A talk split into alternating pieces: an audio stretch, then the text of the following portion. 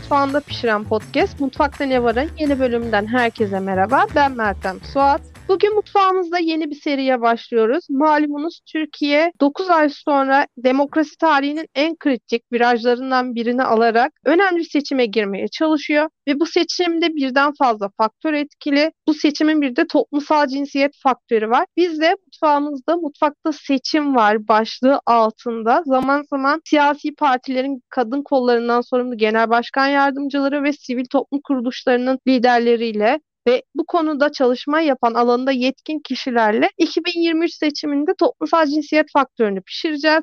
Bugün de serimizin ilk konuğu İyi Parti Kadın Kollarından sorumlu Genel Başkan Yardımcısı Sayın Ünzile Yüksel. Ünzile Hanım hoş geldiniz. Hoş bulduk Meltem Hanımcığım. Bir düzeltme yapayım önce. Kadın kolları değil, kadın politikaları. Tamam. Ünzile Hanım, bu programa hazırlanırken bütün partilerin parti tüzüklerini inceledim. Ve mecliste şu an parti tüzüğünde toplumsal cinsiyet ibaresi olup bunu uygulamaya çalışan 3 parti var. Bunlardan biri sizin partiniz İyi Parti, diğeri ittifak ortağınız CHP ve HDP. Ancak CHP geçtiğimiz sene seçime bir yasa tasarısı sundu. Mecliste toplumsal cinsiyet kotası olmasına dair fermuar sistem. Ama bunu kendi partisinde uygulamıyor. Kendi partisinde %35 toplumsal cinsiyet kotası olmasına rağmen %33'te kalmış. Sizinkisi de %25'i uygulayan bir parti. İyi Parti toplumsal cinsiyet alanında ne yapıyor? Seçimde ne yapacak? Ve bu fermuar yasa tasarısını siz ne kadar desteklediniz? CHP'nin bu kendi içindeki tutarsızlığını nasıl yorumluyorsunuz? CHP'nin e, kendi iç uygulamaları, her partinin kendine has tüzüğü, tabii siyasi partiler kanuna aykırı olmamak üzere hazırlanmış tüzükleri var. CHP ile ilgili soruyu benden ziyade, bence CHP Kadın Kolları Başkanı'na sorsanız çok daha gerçekçi cevap alacaksınız. Ben şöyle derim, tüzüklerinde yazanları partiler uygulamış olsa zaten bu tartışılan sorunların önemli ölçüde ortadan kalkacağı kanaatindeyim. Şimdi bizim tüzüğümüzde de amacımızda da kadın politikaları uygulamalarında da şunu görüyoruz. Dikkat ettiyseniz bizim tüzükte kadın kotası diye geçmiyor. Toplumsal cinsiyet. Bu cinsiyet kotası diye geçiyor. Direkt cinsiyet kotası. Gönül ister ki bir kadın olarak söylüyorum bunu. Bu cinsiyet kotası sıkıntısını sadece kadınlar değil, erkekler de yaşayacaklar emin olun. Ve gönül ister ki ülkenin yarısının kadın olduğu, hatta son yapılan istatistiklerde ülkenin %52'sinin kadın olduğu, 48'inin erkek nüfusadan oluştuğu söyleniyor. %52'sinin kadın olduğu bir ülkede Meclisin yarısı niye kadın olmasın? Belediye başkanlarının, belediye meclislerinin yarısı niye kadın olmasın? Seçilmişleri bu tarafa koydum. Diğer tarafta atanmış idareciler. Niye valilerin yarısı kadın değil? Niye kaymakamlarımızın önemli ölçüde kadın yok? Bu aslında bir zihniyet meselesi. Bunun dönüşmesi için, bunun değişmesi için İyi Parti olarak emin olun genel başkanımızın liderliğinde gerçekçi, Türkiye gerçekleriyle örtüşen çalışmalar yapıyoruz. Bu çalışmaların sonucunda da herkes tanık olacak. Türkiye'de tanık olacak, Türkiye kamuoyu da tanık olacak. Emin olun dünyada tanık olacak.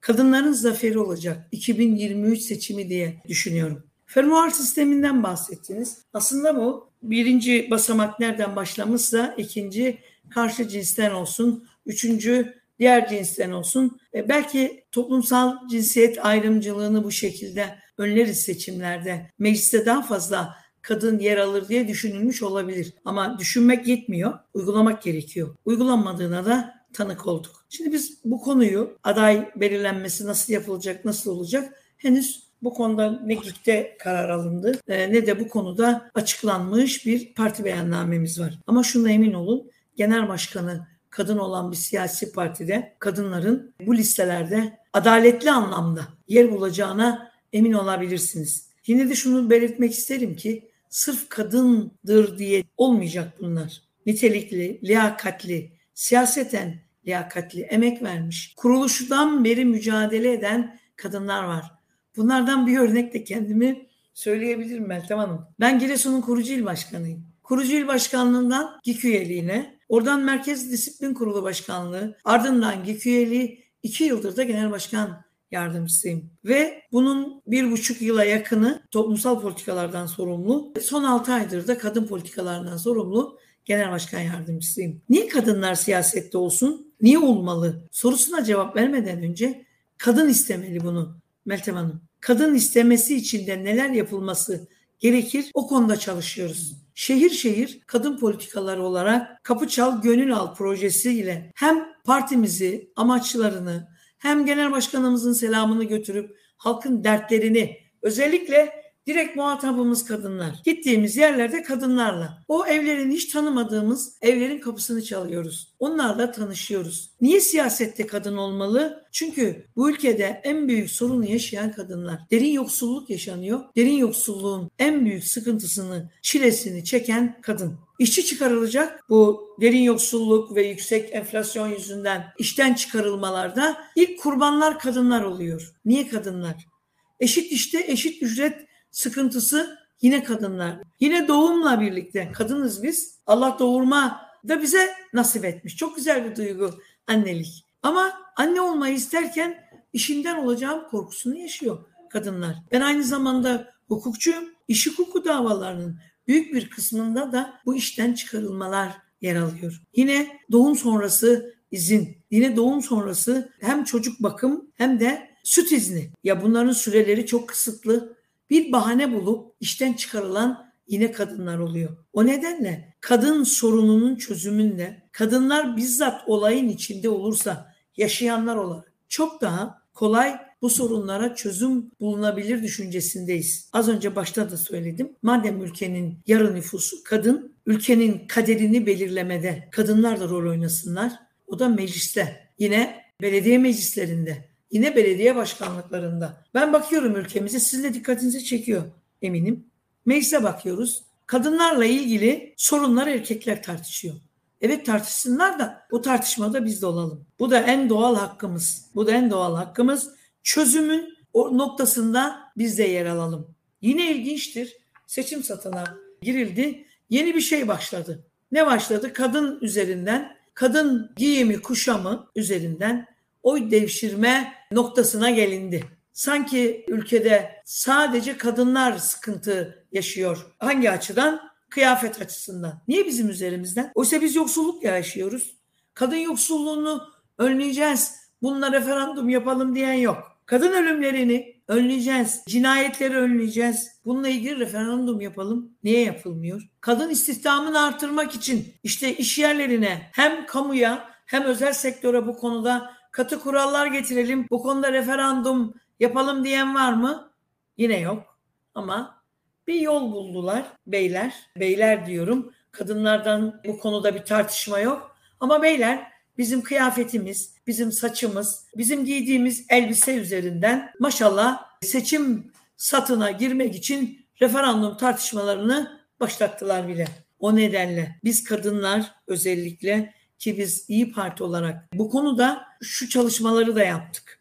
Kadın politikalar olarak hem toplumsal şiddetin önlenmesi hem toplumsal şiddetin önlenmesi kadın politikalarını diğer partilerde kadın kolu olarak yer alıyor. Yine dikkat etmişsinizdir. Bize doğrudan politika. Kadın nerede? Kadın doğrudan divanda. Kadın genel başkan yardımcısı. Ben kadın politikalarından sorumluyum ve genel başkan yardımcısıyım. Kadın kolları diye ayrı bir kol yok. Erkek kolu var mı da kadın kolu olsun. Yine Kadın Politikaları Başkanlığı'nın e, ben size hangi kolda nasıl çalışıyoruz kısaca bir izah edersem çok daha iyi anlayacaksınız. Toplumsal şiddetin önlenmesine yönelik bir başkan yardımcılığım var. Yine aile ve çocukdan sorumlu başkan yardımcılığım var. Kadın istihdamından sorumlu başkan yardımcılığım var. Bunun yanı sıra 3 başkan yardımcılığı daha var.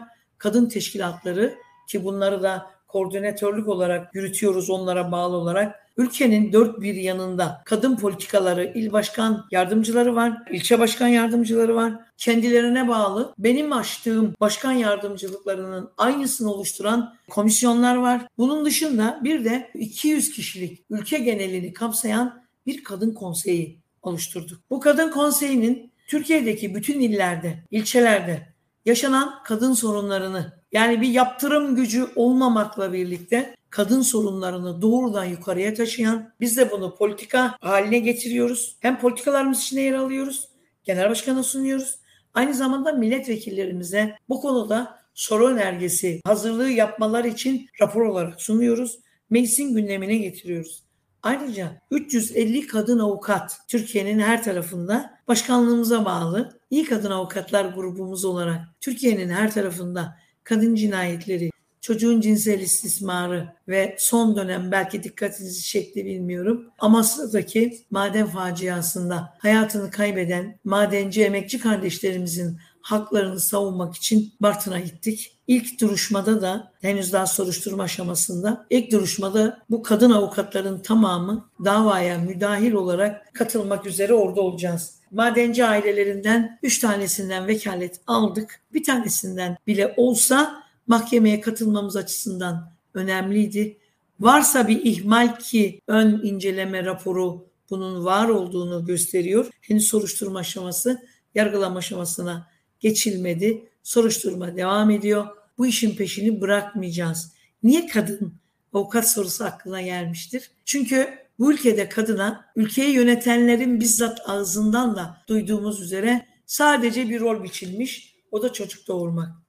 Evet biz bir anneyiz. Çok güzel bir, çok kutsal bir görevimiz var. Ama onun yanında bu memlekete hizmet etmek gibi de bir görevimiz var. Ve kadının korkusuz olduğu, kadının cesur olduğu, başladığı işi hakkaniyetli ve adaletli sonuna kadar götürebileceğini göstermek amacıyla Genel Başkanımız bizzat bu görevi benim başkanlığımda İyi Partili kadın avukatlara bizzat meclis kürsüsünden verdi Meltem Hanım. Toplumda kadın sorunları tespiti, çözüm önerileri ama uygulaması gerekiyor. Siz de biliyorsunuz 1926'da kabul edilen medeni kanun, yine bunun yanında ceza kanununda yer alan uygulamalar ama hiçbiri ne toplumda kadın sorunlarını önleyebildi ne de kadın cinayetlerinin önüne geçebildi. Demek ki sadece yazmak yetmiyor. Bunu uygulatmak gerekiyor.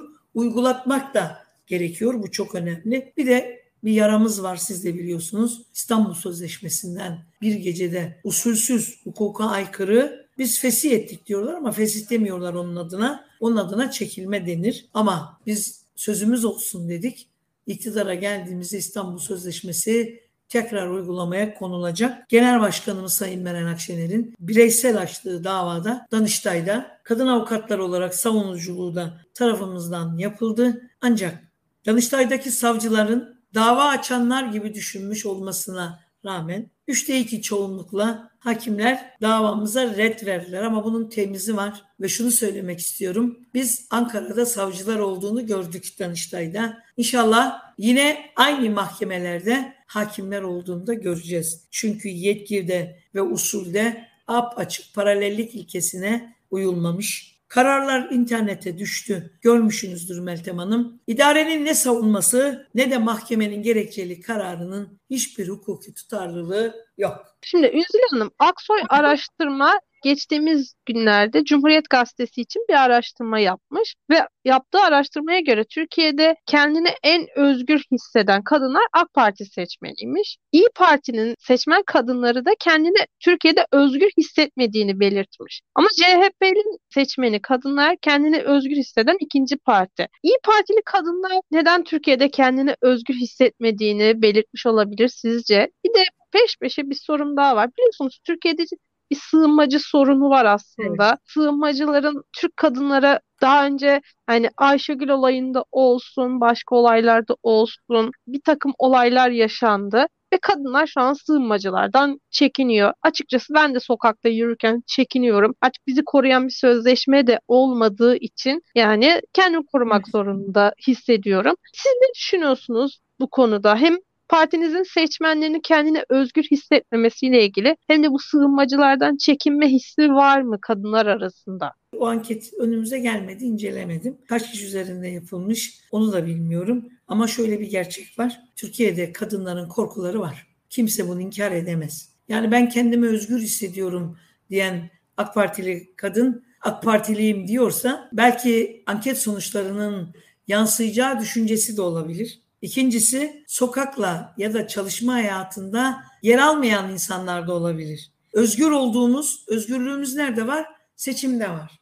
Bir. İkincisi özgürlüğümüz gece, akşam saatinde ezan okunduktan sonra sokağa çıkan kadın, çoğu kadın arkasına bakmadan yürüyememenin tedirginliğini yaşadığını bizzat tarafımıza söylüyor. Meltem Hanım kapı çal gönül al. Bizzat benim başını çektiğim benim genel merkez ekibi ve gittiğimiz 20'nin üzerindeki ilde çaldığımız kapılardaki 100 bine yakın kadın bizzat. Anket kaç kişiyle yapıldı bilmiyorum. Ama ben size 100 bin kadın sadece bizim buluştuğumuz, kapıda konuştuğumuz, sohbet ettiğimiz bu kadınların, bu kadınların tamamına yakını tedirgin. Ben özgürüm, korkmuyorum diyen kadın bile küçücük kızının geleceğinden tedirgin. Bu sığınmacıların da etkisi var bunda. Geçici sığınmacıların diyelim de hukuki anlamda doğru bir cümle kurmuş olayım. Çünkü bunlar geçici sığınmacı olduğunu zaten milletler arası hukuku incelediğinizde de ancak bu statüde bahsedebiliyorsun. Ülkenin vatandaşı değiller, kalıcı değiller, göçmen iş değiller. İktidarın yanlış uyguladığı ki ben bunu hata falan işte yanlışlıkla yapılmış bir politik olarak görmüyorum. İktidar bilerek ve isteyerek hatta kasten ve tahammüden kapıları güneyden ve doğudan gelenlere açarak hangi niyetle açtığını herhalde izah edecek. Hem seçimde hem de gelecek yıllar içerisinde göreceğiz. Kimlerle ikili anlaşmalar yapıldı? Kimlere ne söz verildi? Şimdi kapalı devlet sırrıdır. Kapalı kapılar ardından neler oldu onu bilmiyoruz. Ama hiç kimse bunu bize ensar muhacir anlatımıyla bizi bu konuda ikna edemez. Evet tedirgin kadınlar. Niye tedirgin? Çünkü bu ülkede bir gecede İstanbul Sözleşmesi'nden çıkıldı hukuksal olarak. Yarın medeni kanun değişmeyeceğini kim garanti edebilir? Meltem Hanım. Bunun sorumlusu bu sistem. Tek adam sistemi. Biz niye uğraşıyoruz? Evi barkı terk ettik deriz ya bazen. İşi gücü, evi aşı, eşi bıraktık. Karış karış ülkeyi geziyoruz. Niye? Bu sistem, bu sistem tek adam sistemi ülkeyi getirdiği nokta derin yoksulluk ve milyonlarca geçici sığınmacı. Fakir daha fakir, zengin daha zengin. Bunun müsebbibi de bu iktidar. Bunun müsebbibi bu iktidarın getirdiği tek adam rejimi. İvedilikle parlamenter sisteme dönmek zorundayız. Niye korkuyoruz? Kadınlar istihdam edilemiyor. Niye korkuyoruz? İstanbul Sözleşmesi'nden çıkıldı. İstanbul Sözleşmesi'ne dayanarak hazırlanan 6284 sayılı yasa da tehlikede. Kadın, aile ve çocuğu koruyan yasa da tehlikede. Yani kadın korumasız. Yok ceza kanununda iyi hal var. Yok iyi hal indirimi kaldırılacak. Yok ceza kanununda kadına şiddetle infazla ilgili bölüm değiştirilecek, iyileştirme yapılacak. Sormazlar mı adama? Bu ülkede yıllarca kadın cinayetleri işlendi. Kimine intihar denildi. 13 yaşında küçücük kızlar yaşlı başlı adamlara gelin edildi. Okuma hakları ellerinden alındı. Hayatını yaşayamadan gelin oldular, anne oldular. Aynı kaderleri çocuklarına yaşatıldı. Ve yine her zaman diyorum gözüne bakmaya doyamadığımız, saçını okşamaya kıyamadığımız kızlar gelin verdiğimiz evlerden cenazeleri geldi. Ya da peşine takılan insanlar yüz vermedi diye ya benimsin yara ya kara toprağınsın hikayeleriyle canlarından oldular. Hatırlayın, hatırlayın. Ankara'dan İstanbul'a görev gereği giden gencecik mimar bir genç kız bir samuray kılıcıyla katledildi. Katile soruyorlar. Tanıyor muydun? Yok. Niye öldürdün? O kadındı savunmasızdı. Niye korkmayalım? Neresinde özgürlük? Bunun özgürlük neresinde? Yine kadın sokağa çıktığında kıyafetiyle konuşuluyorsa hala koca koca adamlar seçimi kadının başörtüsüne bağlamışsa niye korkmayalım? Daha Ekim ayı 2022 Ekim raporu var. Kadın cinayetlerini durduracağız platformu. Bu platformu da daha açtılar çalışmalarından ötürü birileri rahatsız oluyor. Ekim raporunda 34 kadın cinayeti var. Bunun 26'sı şüpheli kadın ölümü. 26 kadın şüpheli ölümü var. 34 kadın cinayeti var. Aynı şekilde Eylül ayında 26 kadın cinayeti, 19'da kadın şüpheli ölüm var. Bu kadar kolay olmamalı. İnsan hayatı bu kadar kolay, bu kadar ucuz, ölüm bu kadar kadının ardında dolanmamalı. Meltem Hanım kimse buna kader diyemez. Kimse buna takdir de diyemez. Ve korunmayı kadının kendisine bırakamaz. Kanun önünde eşitiz. O halde de yaşama hakkı da korunmalı, devlet tarafından güvence altına alınmalı. Güvence altına alınmış olan haklar bile mevcut iktidar tarafından bir bir ortadan kaldırılırken özgürlükten bahsetmek biraz yani hakikaten hiç inandırıcı değil.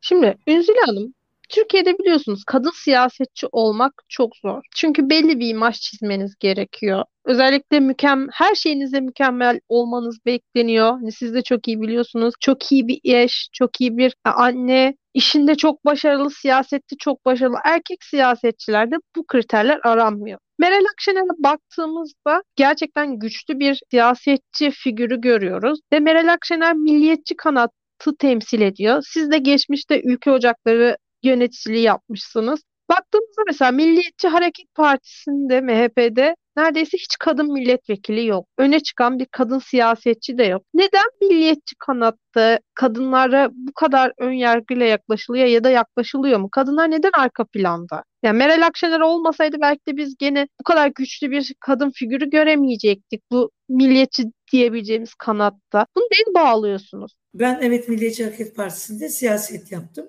il başkan yardımcısıydım. Ama 2015 Kasım seçimlerinden itibaren biz artık ortaya çıkan tablonun memleketi iyiliğe götürmeyeceğini görünce yeni bir yol çizdik. Hatta orada kongrelerde demokrasi mücadelesi verildi. Tarla kongreleri. Biz o zaman genel başkanımız Meral Akşener'in o zaman milletvekiliydi e, Milliyetçi Hareket Partisi'nde. Onun başlattığı hareketin içinde yer aldık. O dönemde genel başkanın dik duruşu, evrensel bakış açısı, yine merkezde duruşu ve herkesi kucaklayan söylemleri ve az önce de dedim ya o mertliği ve dik duruşu, o cesareti İyi Parti'nin kurulmasının ve etrafında kalabalıkların oluşmasının temel sebebiydi. Şimdi milliyetçi kanatta niye kadın e, siyasetçi çok fazla yok? Niye hep erkek siyasetçiler var sorusuna geçmeden önce niye kadınlarda bu şey aranıyor da ya da böyle kadınlar siyasette var iken erkeklerde işte üniversite diploması aranmıyor, iş adamı olması aranmıyor, eğitimli olması aranmıyor. Bu biraz toplum yapısından kaynaklanıyor. Bir de siyasi partilerin uygulamalarından. Bu işte genel başkanın cinsiyet kotası dediği uygulama İyi Parti'yi diğer partilerden öne çıkarıyor. Bu sadece milletvekili seçimlerinde değil bu kota. Bu kota ilçe, merkez ilçe yönetimlerinde, il yönetimlerinde, disiplin kurulunda, yedek seçimlerinde bile bu kotaya uymak zorundalar. Uymayanlar tüzüğe aykırı olduğundan seçim kurulu tarafından şikayet yapılırsa iptal ediliyor. Ve genel merkezde bu konuda genelge ile teşkilatları uyarıyor. Bakın herhangi bir ilçeye, herhangi bir ile Bakın Meltem Hanım mutlaka yüzde 25 kadın kotası korunmuştur. Ona herkes uymak zorunda. Şimdi milletvekili aday adaylığı başvurusunda bir sürü erkek arkadaş başvuracak. Kadın arkadaşlarımız da başvuracak. Adaylık listesi kotaya uygun olacak. Buna emin olun. Yani adayların yüzde 25'i diyelim ki İstanbul'da kaç milletvekili çıkarıyor? Şu kadar. Onun yüzde 25'inde mutlaka kadın olacak. Yani bu sadece söylemde değil. Bu uygulama bizzat fiiliyatta da olacak.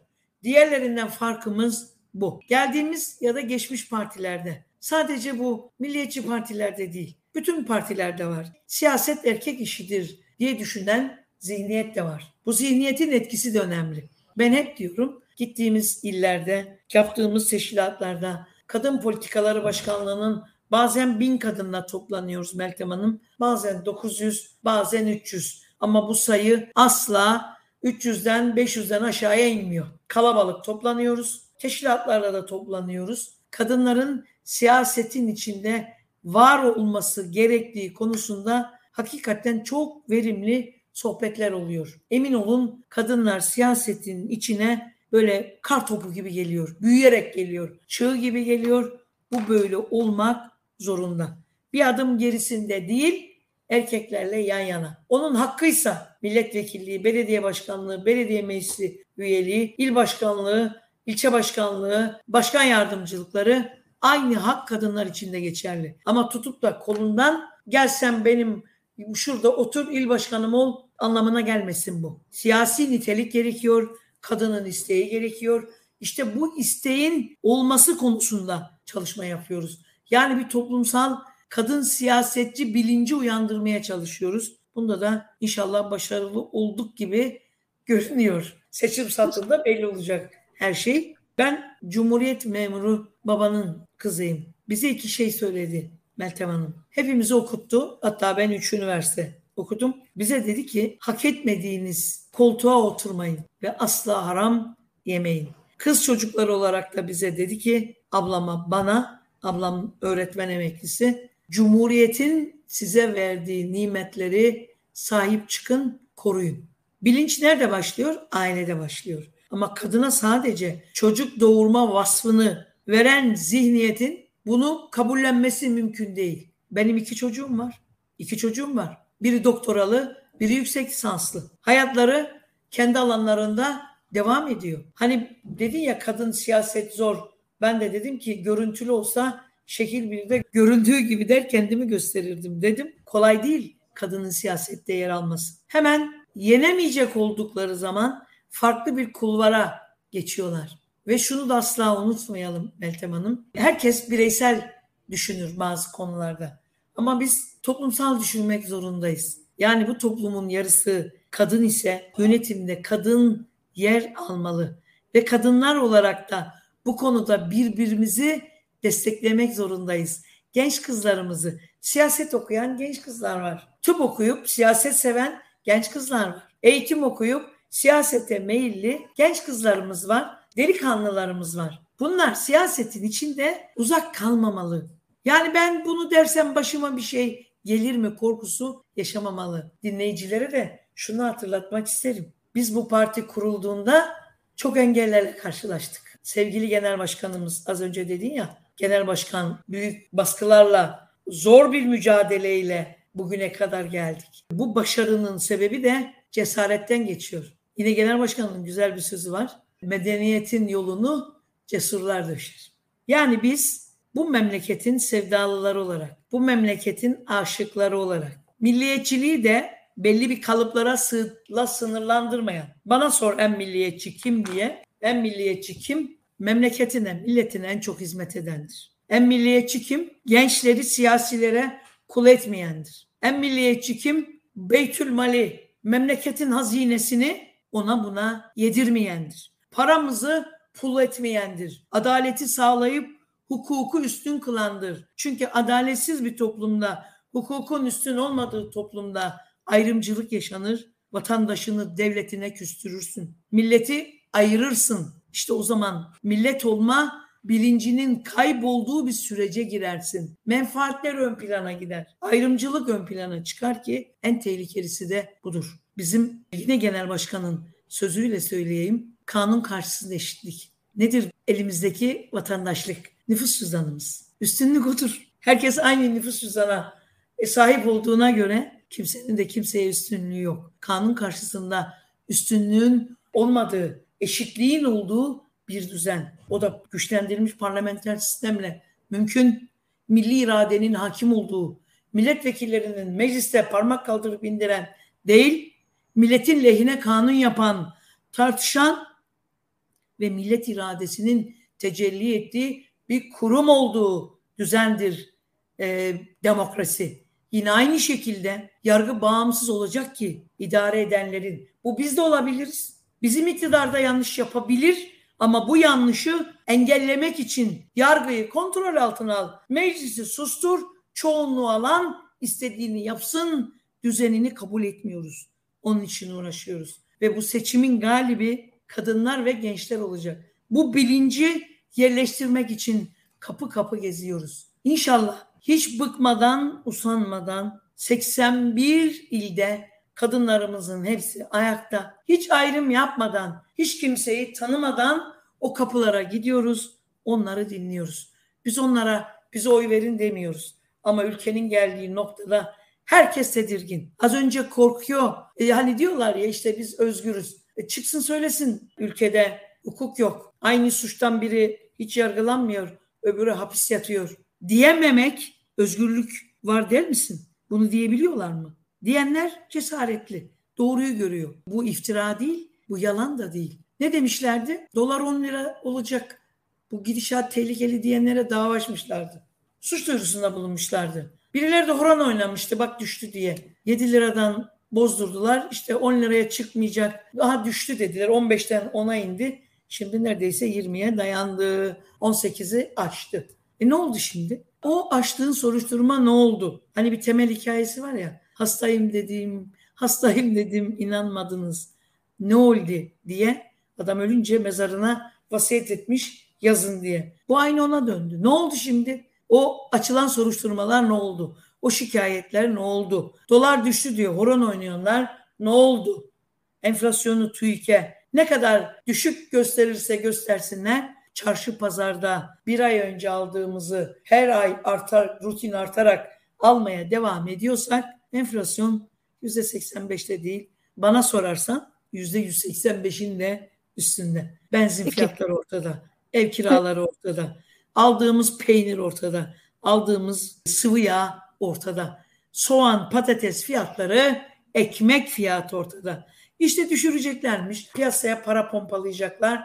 Geçici tedbirler. Sadece biraz nefes aldırıp seçime gideriz düşüncesi var. Ama sen yüzde yetmiş desen ne olacak? Ekmek bir liraya düşer mi? Düşmez. Benzin Hatta e, şöyle ayrıntı vereyim size. Araya girmiş olayım. Az önce ben sizin gelmenizi beklerken şöyle bir haber gördüm. İstanbul Fırıncılar Odası İstanbul'da ekmeğe zam yapmaya hazırlanıyormuş. Sanırım 6-7 lira olacak ekmek İstanbul'da ama yani nette değil. Şimdi Münzil Hanım aileden konuştuk ya az önce. Yani aile dedik, annelik dedik. Biliyorsunuz Türkiye'de bir tartışma var e, son dönemde anayasada ailenin tanımını yapan madde 41'in değiştirilmesi, tanımının değiştirilmesi hakkında bir tartışma var. Ve ondan önce de sizin az önce bahsettiğiniz gibi bir başörtüsü tasarısı, tartışması sürüyor haftalardır. Yani enflasyonu, Türkiye'deki kadın cinayetleri, ekonomik krizi gölgede bırakan bir tartışma. Sürekli Planlı bir bu. Planlı madde 41'in tanımının değiştirilmesi hakkında, şimdi başörtüsü yasası hakkında ne düşünüyorsunuz? Madde 41 biliyorsunuz LGBTQ artı bireyler hakkında değiştirilmek istiyor. Siz partiniz olarak bu bireyler hakkında nasıl bir çalışma şöyle, yapacaksınız? Ben şöyle diyoruz. Bununla ilgili anayasa değiştirilmesi ile ilgili çalışmalar benim şahsi fikrim seçim altı kalmış. Bu iktidar gidecek. Mecliste partiler bir araya gelir, konuşur. Seçimden sonra bu tartışılır, konuşulur, yapılır. Madde 41 anayasa ne diyor? Aile Türk toplumunun temelidir ve eşler arasında eşitliğe dayanır. Devlet ailenin huzuru, refahı ile özellikle ananın ve çocukların korunması, aile planlamasının öğretimiyle uygulanması sağlamak için gerekli tedbirleri alır, teşkilatı kurar. Şimdi bunun için ekleyecek oldukları şey neyse, bu ekleyecek oldukları şeyi kanunla da, medeni kanunla da düzenleyebilirler. Medeni kanunda bununla ilgili maddeler var. Aile kimlerden oluşur? Anne, baba, çocuk. Şimdi bunu cinsiyet ayrımı olarak mı yazacaklar? Ne yazacaklar? Onun da partiler arasında veya kendi aralarında bir araya gelerek konuşurlar. Ama iktidarın burada siyasi sahikle hareket etmesi insanları hakikaten iyi niyetli olmadığı konusunda sırf seçim yatırımı Emin olun. Benim şahsi görüşüm bu bir seçim yatırımı. Ancak burada kanayan bir yara var. Asıl yara ne? Yoksulluk, derin yoksulluk. Asıl yara ne? Üniversiteyi kazandığı halde kayıt yaptıramayan 100 binin üzerinde genç var. 100 binin 105 bin kadar genç kayıt yaptıramadı parasızlık yüzünden. Derin yoksulluk yüzünden boşanmalar arttı. Aileler dağıldı. Yine derin yoksulluk yüzünden intihar edenler, biz bu gezilerimiz sırasında ne gördük Meltem Hanım?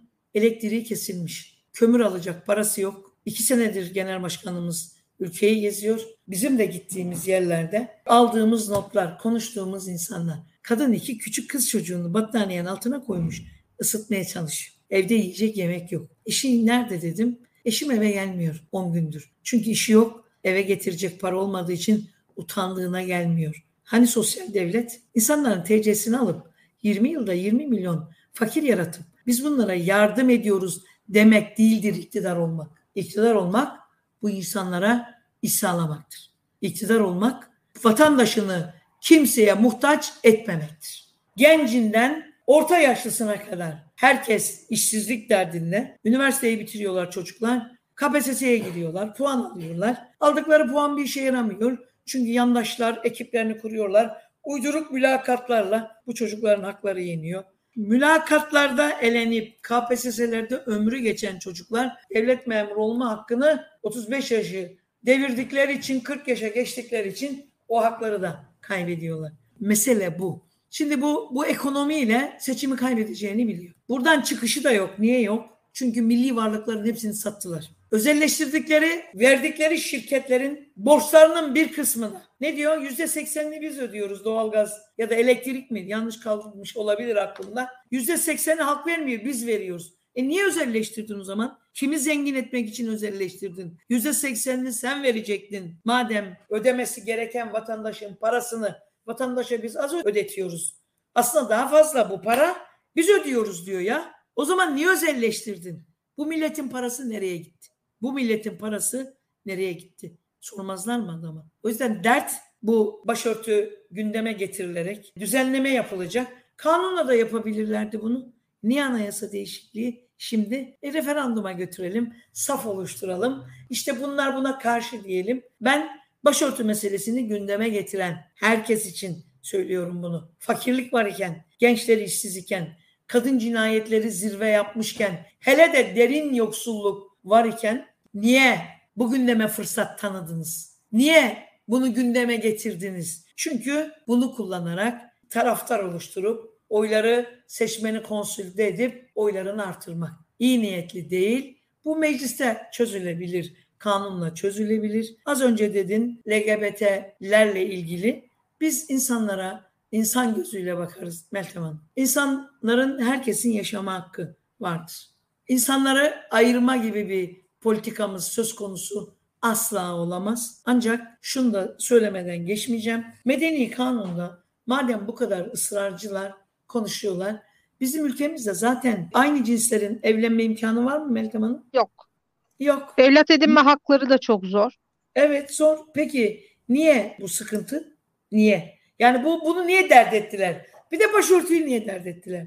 Der misin bana? Niye dert Ekonomik ettiler? krizi perdelemek için. Ha, işte bak gençler biliyor, kadınlar biliyor, herkes biliyor. Ekonomi konuşulmasın, bu konuşulsun. Ama inadına biz ve liderimiz eğer çarşamba günleri takip ediyorsanız meclisi, o bizim grubu, genel başkan ısrarla ekonomi diyor. Israrla. Ve tekrar diyorum bu beyler kadınların kıyafetleri üzerinden, başörtüsü üzerinden oy devşireceklerini zannediyorlarsa aldanıyorlar. Asla başarılı olamayacaklar. Çünkü mutfak yanıyor. Anneler çocuklarına besleyecek imkanları yok. Az önce babanın bir örneğini verdim. Genç baba en fazla 32 yaşında eminim. Hanım çünkü 28-30 yaşlarında falandır. O adam eve gelemiyorsa, iş bulamadığı için eve ekmek getiremiyorum diye eve gelemiyorsa bu seçimin kaderini, bu yoksulluğu çekenler belirleyecek.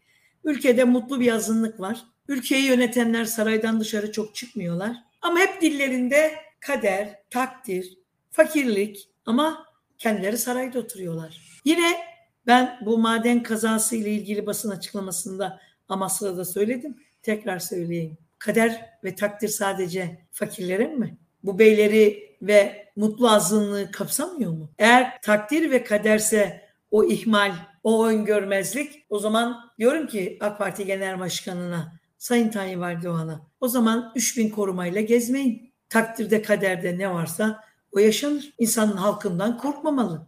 Biz korkmuyoruz. Biz kendimiz gidiyoruz. Korumamız yok. Şoförümüz yok. Dolmuşa da biniyorum. Metroya da biniyorum. Kendi arabamla da gittiğim zaman oluyor. Sokakta da tek başıma rahat yürüyorum. Çarşı pazara da gidiyorum. Bizim evde mango kurutma tarifi verilmiyor. Bizim evde ejder meyvesi yenilmiyor.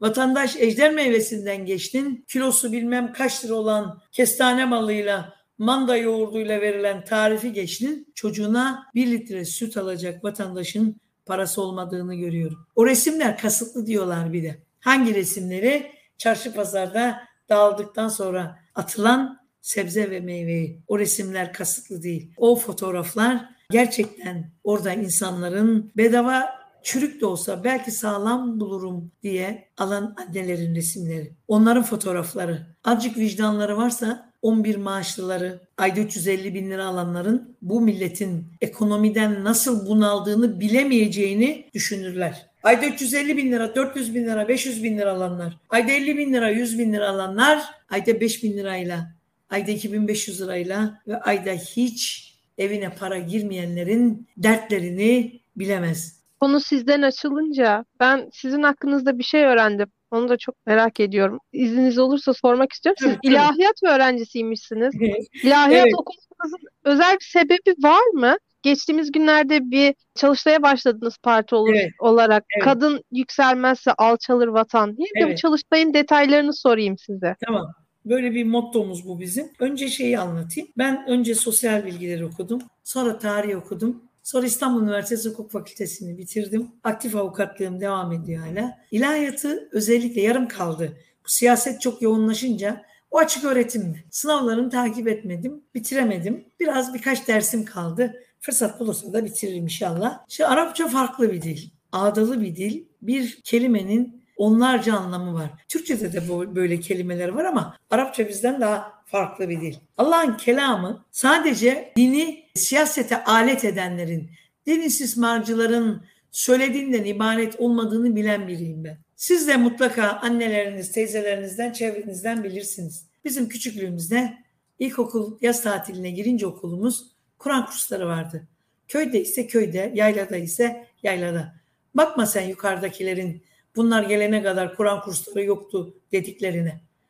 Yani Cumhuriyet'in kuruluşundan bu yana İmam Hatipleri de açan, Diyaneti de açan Mustafa Kemal onun kurduğu sistemin olduğunu inkar edecek kadar da vicdansız insanlar olunca insan elinde olmadan sinirleniyor. O Kur'an kurslarına giderdik biz. Eğer hocalar çok munisse böyle sevimli ise seve seve koşa koşa giderdik. Ya da çok sertse bahane bulurduk. Orada cüzlerdik biz. Elif cüzü elimizde öğrenirdik. Ama sadece ezber yapardık Meltem Hanım. Hala öyle. Hala bu ülkede inandığımız dinin dualarını ezbere biliriz ama anlamını bilmeyiz. Özellikle ben şeyi çok kullanırım okurum da. Araf 179. ayette Allahu Teala diyor ki biz cehennemi insanlar ve cinler için yarattık. Kalpleri var idrak etmez, gözleri var görmez, kulakları var duymaz.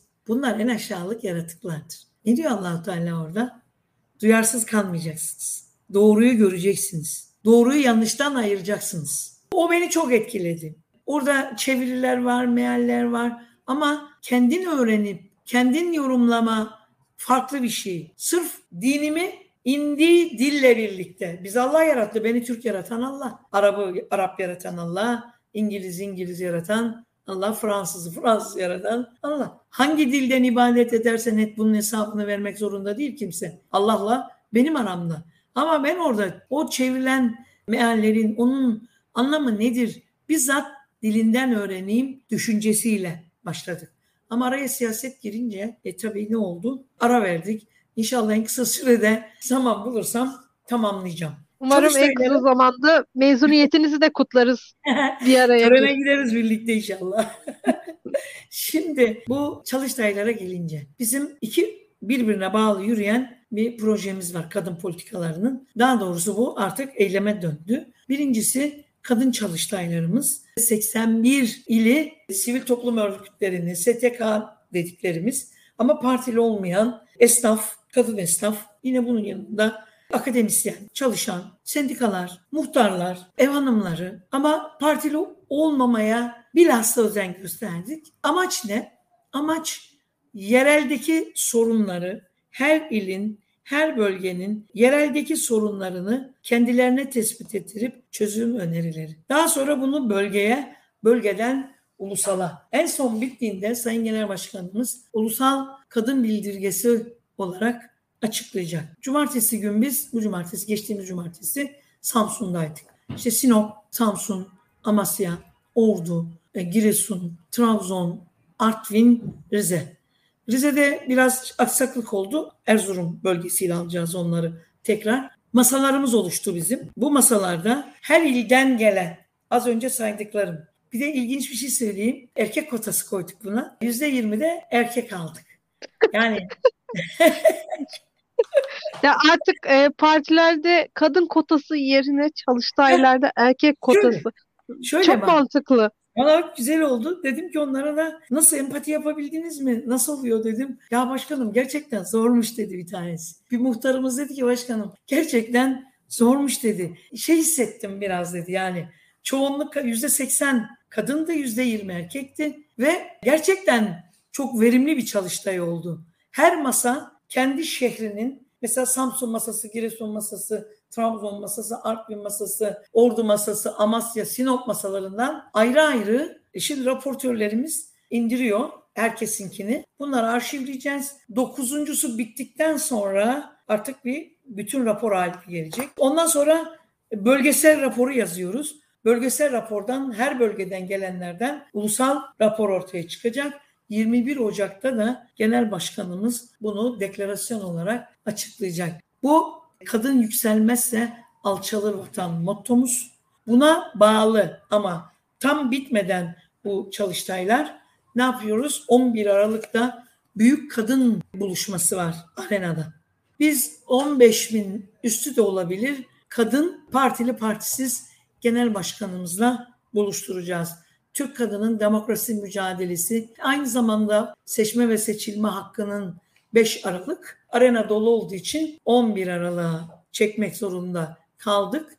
O hafta zaten Türk kadınının demokrasi mücadelesi bunun içinde buna bağlı gelişmeler ve genel başkanımızın demin yarım kaldı. Bu parti kurulurken yaşadıklarımız. Yani bize otel verilmedi, salonlar verilmedi, genel başkanın konuşma yapacak olduğu salon ışıkları kesildi. Yollarına Antep'te yanlış hatırlamıyorsam bir kadın belediye başkanı üstelik o yollara asfalt dökülerek, arabalar çekilerek yolları kesildi.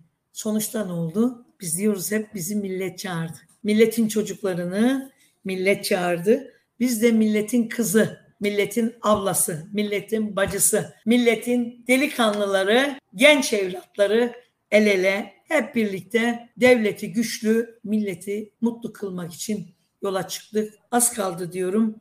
Emin ol başaracağız. Ya şu erkek kotasını aslında hayatın her alanında uygulayabilsek bence çok iyi olur. Yani yüzde yirmi bence yeterli. Her kurumda evet bunu buradan ben de ilan ediyorum. Bundan sonra her kurumda yüzde yirmi her alanda mesela markette yüzde yirmi erkek kotası olacak. Kadınlar hakkında ahkam kesenler için yüzde yirmi erkek kotası. Sınırı aşanlar da ona göre yaptırım uygulayacak. Şimdi şöyle var. Biz eşitlikten yanayız. Emin ol. Bir eşitlikten yanayız. Bu eşitliğin sağlanması için, bu eşitliğin olması için önce kadınlar hak ettiği yerde olmalı. Kamuda olmalı, özel sektörde olmalı, mecliste olmalı, belediyede olmalı. Yani yerelde ve merkezde kadınlar eşit olarak temsil edilmeli ki o zaman az önce dedim ya kadın çalıştaylarına bunu görsünler. Onlar da yaşasınlar. Görsünler nasıl oluyor. Hakikaten yüzde yirmi kaldılar. Dedim ya muhtara sordum nasıl oluyormuş muhtarım dedim. Ya başkanım gerçekten zor oluyormuş dedi. Düşünsene 15 kadının bulunduğu masada 3 tane erkek var. 3 tane erkek var ama onlardan da çok güzel öneriler geldi. Allah razı olsun. Çok güzel öneriler geldi. Kendi bölgelerinde kadınların yaşadığı sıkıntıları, kız çocuklarının yaşadıkları sıkıntıları ve inanamayacağınız sorunlar çok güzel çözüm önerilerini de birlikte getirdiler. Açıklandığında siz de çok hoşunuza gidecek. İnşallah Çalıştay'ın birine davet edelim gel. Umarım tabii ki çok seviniriz. Hatta oradan yayında yapabiliriz. Oradaki Çok gözlemlerimi de yazabilirim. Son olarak şunu sormak istiyorum. Partinizin de içinde bulunduğu altılı masa genel başkanlar olarak sık sık bir araya geliyor ve bu ayda yanlış hatırlamıyorsam Deva Partisi'nin ev sahipliğinde toplanacak. Peki kadın politikalarından sorumlu genel başkan yardımcıları arasında da böyle bir gidip gelme durumu oluyor mu? Siz ne kadar ilerleme kaydettiniz çalışmalarınızda bu diğer beş partiyle birlikte? Bizim önerilerimiz var. Hazırladık biz onu. Altılı masaya İyi Parti eylem planı önerileri hazırlandı. Kadın politikaları da hazırladı, eğitim hazırladı. Zaten neyle başladı? Güçlendirilmiş parlamenter sisteme gidişte o yolun manifestosunu çıkardık. Burada mutabakat kalındı. Biz iki seneden fazladır bu güçlendirilmiş parlamenter sistemi çalışıyoruz. Yine partinin hukukçuları, bunun yanında adalet hukuktan sorumlu Genel Başkan Yardımcımız Bahadır Erdem'in kendi ekibi, üniversite akademisyenler, partinin hukukçuları, herkesin katkısı oldu. Bizim hazırladığımız ki altılı masadakilerin de hazırladığı bir araya geldiler. Ortaklaşa bir metin hazırlandı ve birlikte de deklare edildi bu. Her partinin genel başkan yardımcıları tarafından. Şimdi o masada diğer konuların bizimle ilgili konuların tartışılacak olduğu zaman zaten her hepimizin fikirleri alınıyor. Önerilerimiz hazır. Onlarınkini bilmiyoruz. Onlarınki geldiğinde de karşılıklı bir araya gelip görüşülüyor. Masada bizden de bir kadın var şu anda Şenol Yani sırf erkeklerden oluşmuyor. Genel başkanımız kadın. Bahadır Bey'in yanında masada, altılı masada partimizi temsilen Şenol Sunat Hanım Efendi de var milletvekilimiz, Ankara milletvekilimiz. Ve biz altılı masaya götürülecek her alandaki konulara titizlikle çalıştık. İncil Hanım çok teşekkür ederim konuk ya. olduğunuz için. Umarım İşte. 6 ay sonra daha güzel, bundan sonra ne olacağına dair bir yayın da yaparız sizinle, podcast da yaparız. Daha İnşallah. umut dolu günlerde bir araya. Umudunuzu kaybetmeyin. Bakın sokağın sesi olarak söylüyorum. Gittiğimiz o kapılarda kimse kızının başındaki saçtan, oğlunun sakalından konuşmuyor. Millet ekonomik bunalımdan, derin yoksulluktan, milyonlarca niye geldiği belli olmayan ve bunun sebebinin de iktidar olduğunu bile bile söylüyorlar. Korkmuyor artık insanlar. Çok ilginç bundan nasıl kurtulacağız? Politik öneriniz nedir diye iktidar yandaşları soruyor. Ben de birine sordum. Kardeşim buna bizim çözümümüz var. Üç yıl içinde herkes vatanına misafirler teslim edilir. İki türlü yolu var bunun. Bizim milli güvenlik politikaları bunu açıkladı. Deklare de ettik. Bütün ulusal ve dünya basınına deklar ettik. Hiç aklına gelmiyor mu dedim. Bu sorunun sebebi kim? Bu sorunu yaratan bu ülkenin başına bu derdi açan iktidar. Başkası değil. AK Parti iktidarı ve başında hem AK Parti iktidarı olan hem de tek adam sisteminin tek her şeye de şahsım bunu istedi diyen Sayın Cumhurbaşkanı. Bir şey diyemedi bu sefer. Ekonomik sorunu da yaratan onlar sınırlarımızı kevgire çevirip ülkeyi hendek haline getiren de onlar. Son olarak şunu söyleyeyim Meltem Hanım. Ülkenin ekonomik açıdan düştüğü derin yoksulluk. Guam çukurundan bile daha fazla. Bu acı gerçeğin sorumlusu iktidar. Milyonların ülkemize gelmesi doğudan ve güneyden ülkemize gelmeleri milyonlarca insanın bunun sorumlusu da iktidar. Bunu hataydı, kandırıldım. Ben bunu nasıl görmemişim deme lüksü yok. Çünkü iktidar bu iki politikası da bilerek, isteyerek, kasten ve tahammüden yürüttükleri politika olduğuna eminim. Böyle düşünüyorum. Aksi olsa bu çukurdan, bu ekonomik çukurdan çıkma yolunu açıklıyor insanlar. Onları dinlerler. Merkez Bankası'nın faizini düşürürken özel bankaların faizleri artmazdı. Araba kredileri yüzde 25, yüzde 30 Merkez Bankası'nın faizlerine bakıyorsun yüzde onlarda civarında seyrediyor. Yazık değil mi? Fakirden alıp zengine veren bir sistem koydu. Ben hep diyorum sana da söyleyeyim bitirelim. Önceden ne vardı? Okurduk böyle Robin Hood vardı. Zenginden alıp fakire verirdi. Bunlar tersine Robin Hood. Fakirden alıp zengine veriyorlar. Gerçekten öyle. Kur korumalı mevduat sistemiymiş. Neye yarıyor? milyon dövizini bozduruyor. Ne yapıyor? Hem döviz farkını alıyor. Ne kadar güzel. Hem de faiz alıyor. Hani faiz haramdı. Nas vardı. Ee, nas onlara uygulanmıyor. O yüzden bu millet her şeyi biliyor. Biz de bunu kapı kapı anlatıyoruz. Peki. Yüzüle Hanım tekrar çok teşekkür ederim ben konuk teşekkür olduğunuz için. Buradan da tüm siyasi partilere biz de Mutfakta Ne Var podcast olarak çağrıda bulunalım. 2023 seçimlerinde aday olacak hem parlamento için hem de Cumhurbaşkanlığı adaylığı için yarışacak tüm adaylara, liderlere, milletvekili adaylarına çağrımızdır. Kadınlar olarak öncelikli talebimiz İstanbul Sözleşmesi'nin ve 6284'ün uygulanması. Ayrıca da bugün Türkiye Aile Planlaması Vakfı'nın bir raporu vardı. Birleşmiş Milletler'le birlikte hazırladığı. Türkiye'de 3 milyon çocuk zorunlu kürtaj yaptırmak zorunda kalmış ve her 5 çocuktan biri ne yazık ki evlendirilmek zorunda kalıyor. Yani madde 41 ile başka şeyle başörtüsü yasasıyla bizim kılık kıyafetimizle değil de İstanbul Sözleşmesi'ni 6284'ü ve çocukları koruyan Lanzarote'yi uygulamaya çalışın. Bizim de çağrımız budur. Yüzül Hanım çok teşekkür ederim. Ben teşekkür Tekrar ederim. konuk olduğunuz için. Toplumsal cinsiyetin gündemini seçim gecesi evde demlenen çay gibi demleyen podcast Mutfakta Ne Var'ın bir bölümün daha sonuna geldik. Mutfakta Ne Var'ı Spotify, iTunes ve Google Podcast kanallarından takip edebilir. Yeni bölümümüzden haberdar olabilir ve geçmiş bölümlerimizi dinleyebilirsiniz. Daktilo 1984'ün diğer içeriklerine göz atmak için web sitemizi ziyaret etmeyi unutmayın. Bizleri Patreon ve YouTube katıl butonundan desteklemeyi unutmayın. Teşekkürler. Herkese hoşçakalın.